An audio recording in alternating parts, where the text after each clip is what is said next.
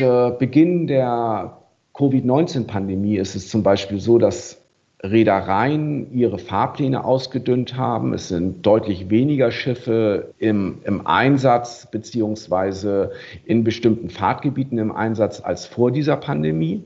Und das hat zum Beispiel dazu geführt, dass in Hamburg seit einigen Wochen eine Anlieferbeschränkung an den Containerterminals besteht. Britta's Hafen Podcast. Interviews aus dem Hamburger Hafen von Britta Müller. Hallo und herzlich willkommen, liebe Hörerinnen und liebe Hörer, zu Folge Nummer 4 von Britta's Hafen Podcast. Ich freue mich so, dass Sie wieder dabei sind. Und ich habe mich auch in den letzten zwei Wochen sehr gefreut, denn ich habe so tolles Feedback bekommen. Ganz, ganz herzlichen Dank dafür. Was mich ganz besonders interessieren würde, wo hören Sie meinen Podcast? Norddeutschland, Süddeutschland, Westdeutschland, Ostdeutschland oder vielleicht sogar im Ausland? In den Folgenotizen finden Sie meine Website und dort können Sie mir ganz einfach Feedback geben. Jetzt geht's aber los mit dem Interview. In der Folge 3 haben wir über Hinterlandverkehr gesprochen. Deshalb habe ich mir so gewünscht, heute mit jemandem zu sprechen, der darüber genau Bescheid weiß. Hinterlandverkehr ist das Tagesgeschäft der Firma, dessen Geschäftsführer heute im Interview ist. Ich freue mich riesig, dass er heute zugesagt hat und sich die Zeit für dieses Interview nimmt. Ich weiß nämlich, dass er wirklich viel zu tun hat und im Stress ist. Deshalb umso herzlicher. Vielen, vielen Dank. Willkommen zum Interview. Hier ist der Geschäftsführer der Firma Adex und Kreie Containerlogistik Logistik GmbH und Co. KG, Björn Ohl. Hallo Björn. Hallo Britta. Ja, wunderbar, dass es geklappt hat mit dem Interview.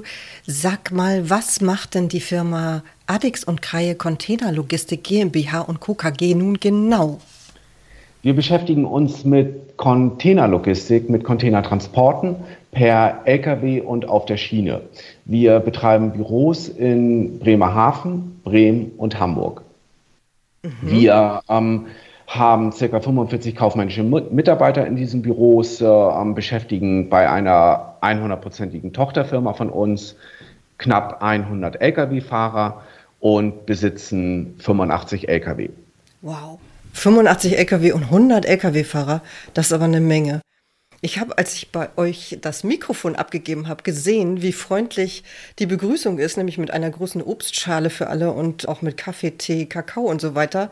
Ist das schon immer so bei euch? Es ist ungefähr so drei, vier Jahre her, dass, dass wir angefangen haben, diese Dinge mehr in den Fokus zu rücken. Das hat aber auch mit den Räumlichkeiten zu tun, die uns hier zur Verfügung stehen in, in, äh, an dem Standort in Hamburg. Man braucht einfach ähm, Räume, die auch einen einfachen Zugang für Fahrer, Besucher, Kunden ermöglichen. Und das haben wir hier an diesem Standort, an unserem alten Standort am Eurogate äh, Container Terminal in Hamburg. Dort haben wir zum Beispiel bis äh, August 2014 gesessen, war das so nicht möglich. Und das, was du gesehen hast, Britta, ist eigentlich auch eine weniger gute Sache, weil durch die Pandemie mussten wir alle Besucher und äh, dazu gehören unsere Fahrer auch aussperren, um die Abstandsregeln, die Hygieneregeln einhalten zu können. Und normalerweise haben wir zum Beispiel für die Fahrer in, in Hamburg an unserem Standort auch einen Kaffee-Vollautomaten. Äh, den konnten wir nur nicht in diesem Bereich stellen, weil Wasseranschlüsse, Abwasseranschlüsse fehlen. Aber ja, ähm, diese Dinge machen wir aus ja, guten Gründen. Habt ihr auch Lkw-Fahrerinnen? Zurzeit haben wir eine Lkw-Fahrerin, ja. Das war zeitweise so, dass wir mal mehr Damen im Fahrerteam hatten. Ja, wie gesagt, momentan eine Dame in unserem Fahrerteam. Na, da ist ja noch Platz nach oben. Da ist noch Platz nach oben und ich, ich weiß aus Gesprächen äh, mit unserer Fahrerin und auch von früheren Mitarbeiterinnen, dass es insbesondere für Frauen in dem Bereich sehr schwer ist, insbesondere wenn es um Sozialräume geht. Man muss ja wissen, äh, als Lkw-Fahrerin oder Fahrer ist man darauf angewiesen, dass man zum Beispiel an den Übergabepunkten oder auch bei den Kunden einmal die Sozialräume, WCs benutzen kann und oftmals äh, vergessen die die Damenwelt dabei. Gibt es eigentlich eine besondere Geschichte zu eurem Unternehmen? Traditionen oder so etwas? Das Unternehmen ist äh, über 100 Jahre alt und hat seine Anfänge in der Arbeit als Tallymänner. Es gibt heute noch in unserer kleinen Firmengruppe ein Unternehmen, das nennt sich Tally Union. Und das, das ist die Keimzelle des Unternehmens. Also als es noch keine Containertransporte gab, als ausschließlich der Warenversand konventionell, also als Stückgut stattgefunden hat, waren das die Anfänge der Firma. Und seit ja, seit den 1970er Jahren in etwa äh, haben wir langsam angefangen, uns eben, weil sich die Branche und der internationale Seetransport in diese Richtung entwickelt hat, haben wir begonnen, uns mit Containertransporten zu beschäftigen. Wie spannend ist das denn? Der Ursprung der Firma bei den Tally-Männern. Tallymänner, da fällt einem natürlich sofort das Lied von Harry Belafonte ein. Tallymänner, liebe Zuhörerinnen und liebe Zuhörer, falls sich da jetzt jemand fragt, was war das nochmal Tallymann? Das sind die Menschen, die gerade im Stückgutverladung früher im Hafen immer die Ladung nachgezählt, nachgemessen haben. Da gab es ganz, ganz viele von als äh, noch Stückgut verladen wurde. Und wer sich für so etwas interessiert, die alte Geschichte der Berufe im Hamburger Hafen, im Hafenmuseum kann man auch über den Tallymann ganz viel erfahren. Den Link gibt es natürlich wieder in den Folgenotizen. Jetzt aber weiter mit den Details zur Firma Adex und Kreie. Jörn, sag mal, arbeitet ihr auch rund um die Uhr? Ja, wir sind am Tag und Nacht im Einsatz. Unsere LKWs werden im Zweischichtbetrieb gefahren und wir beginnen am Montagmorgen um 6 Uhr mit unserer Arbeitswoche und arbeiten durch bis Samstagmorgen 6 Uhr. Teilweise arbeiten wir auch noch den, den Samstag durch. Und wir haben unsere Lkw-Disposition. Das ist die Abteilung, wo also die Lkw-Verkehre gesteuert werden. 24 Stunden am Stück besetzt machen das im Dreischichtbetrieb. Das sind mehrere Personen, die in einer Schicht sitzen und unsere LKWs, wie gesagt, Zweischichtbetrieb. Das machen wir ja. Andernfalls wäre es für unser Unternehmen gar nicht möglich, diese hohen Transportmengen abzuwickeln und an unsere Kunden auszuliefern. Kannst du so einen Durchschnitt sagen, wie viele Container ihr in einer Woche transportiert? Ja, ich, ich lasse das mal ein bisschen vage, aber das sind über 1000 Transporte in einer Woche. Oh, ist ja irre. Ähm, eine Frage habe ich noch in Bezug auf eure Mitarbeiter. Habt ihr eigentlich auch Auszubildende? Ja, wir haben auch Auszubildende. Es ist so, dass wir am Standort Hamburg zurzeit drei Auszubildende beschäftigen. In Bremerhaven ist es so, dass wir auf, aufgrund unserer äh, Konstellation als Firmengruppe die Auszubildenden nicht direkt bei der Adex und Kreie Container Logistik beschäftigt haben, sondern bei unserem Schwesterunternehmen Adex und Kreie Container Service. Das wiederum ist ein Unternehmen, was ein äh, Joint Venture mit äh, AP Möller Merst ist. Aber ja, wir beschäftigen Auszubildende und ähm, übernehmen zum Beispiel auch zwei der Azubis, die jetzt in 2021 ihre Abschlussprüfung haben werden. Ja, klasse. Jetzt nochmal zu deinem Berufsweg. Wir kennen uns ja, weil wir bei Merstlein zusammengearbeitet haben. Dort warst du Teamleiter und ich hatte gerade im Import angefangen. Wie ist denn dein Berufsweg gewesen? Seitdem äh, wir uns kennengelernt haben bei der gemeinsamen Station Merstlein oder schon davor? Am liebsten alles. Das versuche ich kurz und knapp zu erzählen. Nach der Schule habe ich eine Berufsausbildung angefangen als Speditionskaufmann bei der Firma Kraftverkehr Nagel in Hamburg. Das ist ein Unternehmen, was sich auf äh, temperaturgeführte Transporte konzentriert hat, überwiegend Lebensmittel. Dort habe ich knapp zehn Jahre gearbeitet mit Unterbrechung, weil ich zum Beispiel eine längere Auslandsreise unternommen habe, privat damals. Und die nächste Station war dann ein recht kleiner Betrieb, ähm, der als Dienstleister für Reedereien tätig ist, Manifeste kontrolliert hat. Da ging es insbesondere um eine sehr spezielle Sache, die mit den USA-Verkehren zu tun hatte. Und bei dieser Station habe ich Kontakt zur Firma Merstlein bekommen. Die war nämlich Kunde dort und auf diese Art und Weise habe ich festgestellt, die suchen Personal. Und Deswegen bin ich zu Maerstline gewechselt. Als ich bei Maerstline äh, insgesamt zehn Jahre beschäftigt war, hatte ich dann den Wunsch, mich weiterzuentwickeln und bin konzernintern zu der Firma Star Transportation gewechselt. Das war seinerzeit der Maerstline Inhouse Trucker in Deutschland. Und es gab Büros in Bremen, Bremerhaven und in Hamburg. Ich wurde Büroleiter in Hamburg, wusste aber zu dem Zeitpunkt schon, dass man im Hause AP Möller-Merst einen Strategiewechsel anstrebt und dieses Unternehmen verkaufen möchte. Gekauft wurde es letztendlich von Adix und Kreie. Und so kommt es, dass ich äh, also dann Jahre später ähm, zum Geschäftsführer bei Adix und Kreie Container Logistik wurde. Ja, wie interessant. Also wirklich ein Berufsweg, der immer so im Hafen und mit Logistik etwas zu tun hat. Wolltest du denn schon immer im Hafen arbeiten? Nein. Nein, also diese Absicht gab es nie. Meine persönliche Geschichte ist die, dass meine Eltern äh, Besitzer eines Binnenschiffes gewesen sind. Und die ersten Jahre meines Lebens habe ich gemeinsam mit, mit meiner Familie auf diesem Binnenschiff verbracht. Als mein Bruder und ich dann in das Alter kamen, dass wir die Schule besuchen mussten, haben meine Eltern dieses Schiff verkauft und ähm, da war also sehr früh eine Verbindung zum Transportwesen da. Aber wenn ich ehrlich bin, dann ist das mehr oder weniger ein Zufall gewesen, dass ich mich für das Berufsbild Speditionskaufmann interessiert habe, diese Ausbildung gemacht habe und ein, ein Wunsch oder der Wunsch, wirklich im Hamburger Hafen zu arbeiten, der, der war nie da. Und äh, wenn ich ehrlich bin, ist mir das auch heute noch nicht besonders wichtig. Mir macht meine Arbeit natürlich Spaß. Es gibt viele Aspekte, die, die sehr viel Freude bringen.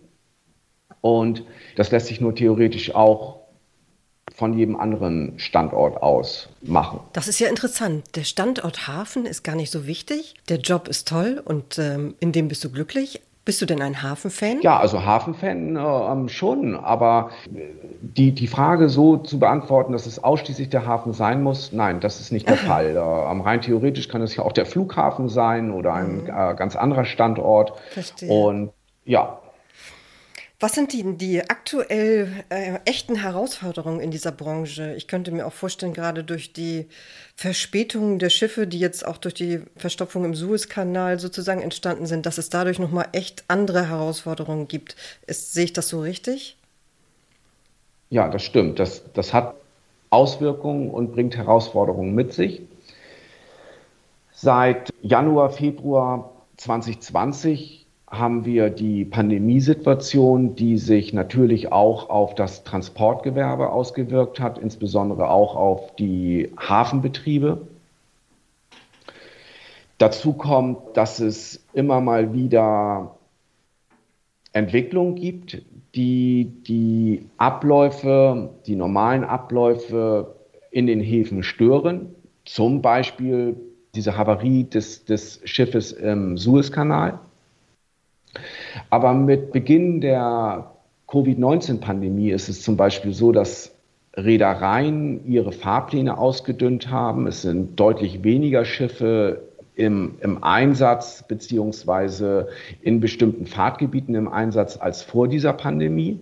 Und das hat zum Beispiel dazu geführt, dass in Hamburg seit einigen Wochen eine Anlieferbeschränkung an den Containerterminals besteht. Das bedeutet, man kann Container erst anliefern, wenn das Schiff an dem Containerterminal eingetroffen ist.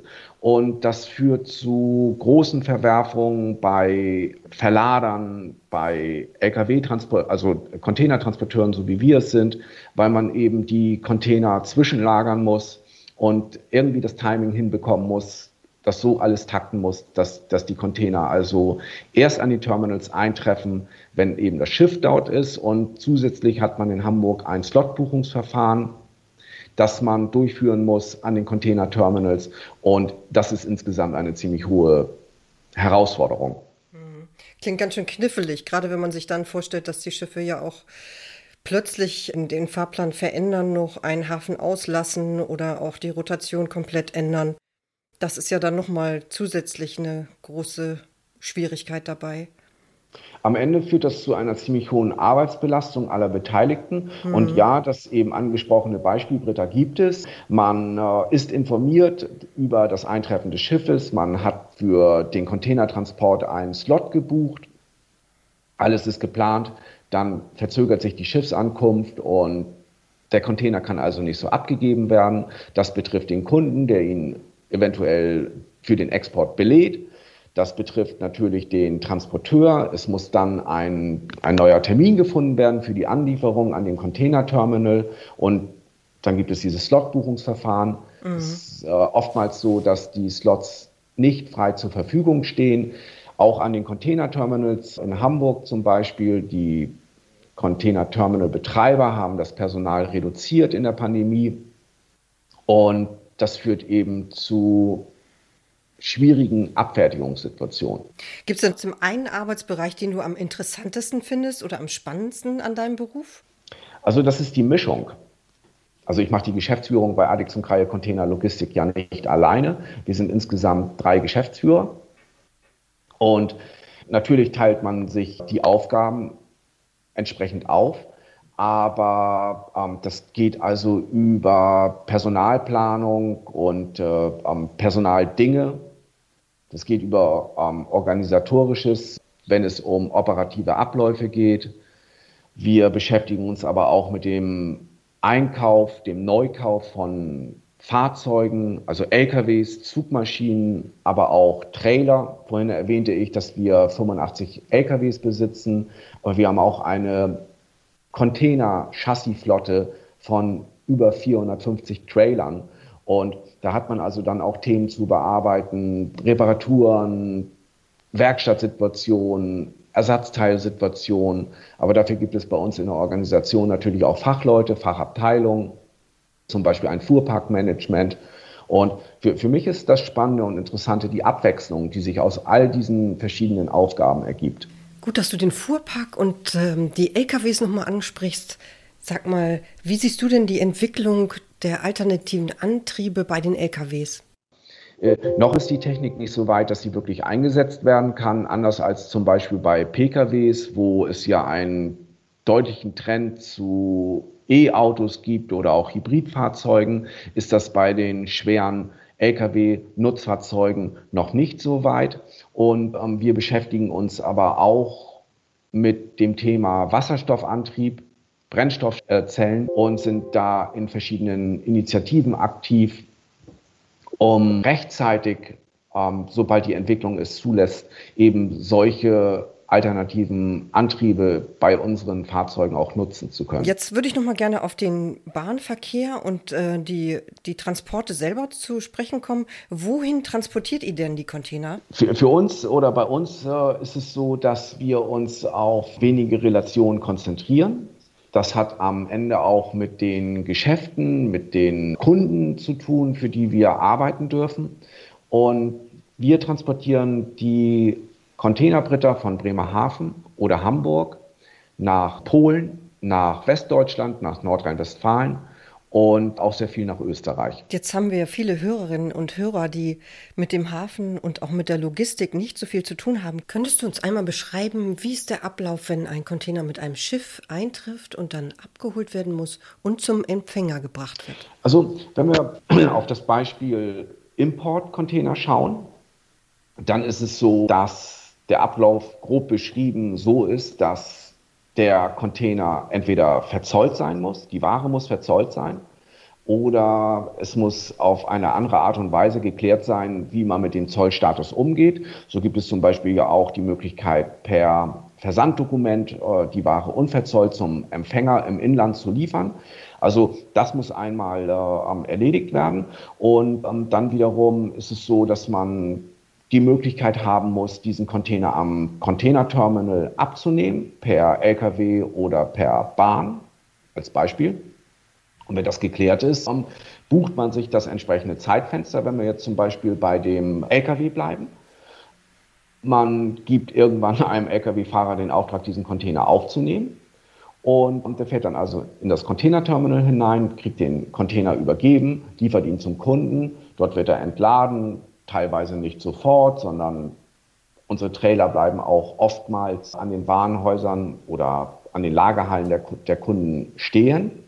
Und wenn der Container dann leer ist, wird er, je nachdem, welche Anweisungen es gibt, in das Terminal leer zurückgeliefert oder geht in ein Depot. Prima. Und jetzt haben wir ja in letzter Zeit auch öfter mal gesehen vom Zoll, dass die Container untersuchen.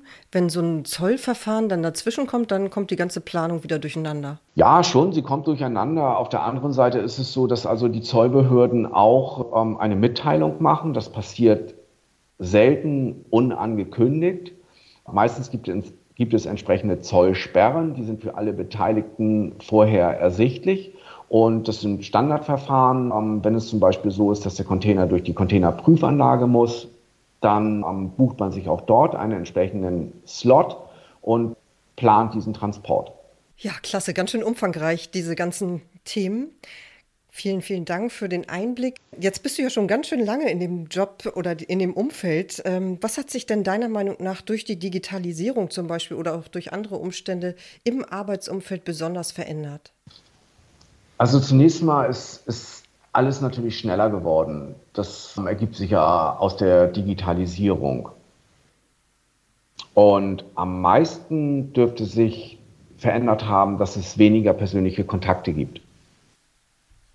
Das ist ähm, so, dass die, die Technik viele menschliche Begegnungen, ganz allgemein gesprochen, ersetzt hat. Und durch die Pandemiesituation, durch die, die Hygieneregeln und Verordnungen äh, ist das also in den letzten 15 Monaten nochmal ganz erheblich ähm, beschleunigt worden, diese Entwicklung. Man hat kaum Möglichkeiten, Kunden, Partner zu besuchen. Das findet alles online statt. Äh, ja, ich würde sagen, dass das ist das, was sich am signifikantesten verändert hat. Jetzt hattest du die Pandemie-Auswirkungen angesprochen. Dazu die Frage, bekommst du alles so unter einen Hut, deinen Beruf und dein Privatleben? Und welche Auswirkungen hat das? Das ist so, dass, dass das Privatleben natürlich beeinträchtigt ist, ähm, wie bei uns allen zurzeit. Und professionellen Umfeld im Berufsleben ist es so, dass die veränderten Arbeitsbedingungen und die Abstandsregeln als Beispiel, äh, die man als Unternehmen einhalten muss oder wie jetzt vor kurzem geschehen, das zur Verfügung stellen von äh, Schnelltest, die muss man nämlich anbieten, ist es so, dass man einfach ja, mehr zu tun hat. Das sind Dinge, die man zusätzlich erledigen muss. Da gehört viel Planung und Organisation zu. Klar mache ich das nicht alleine, trotzdem kommt das on top.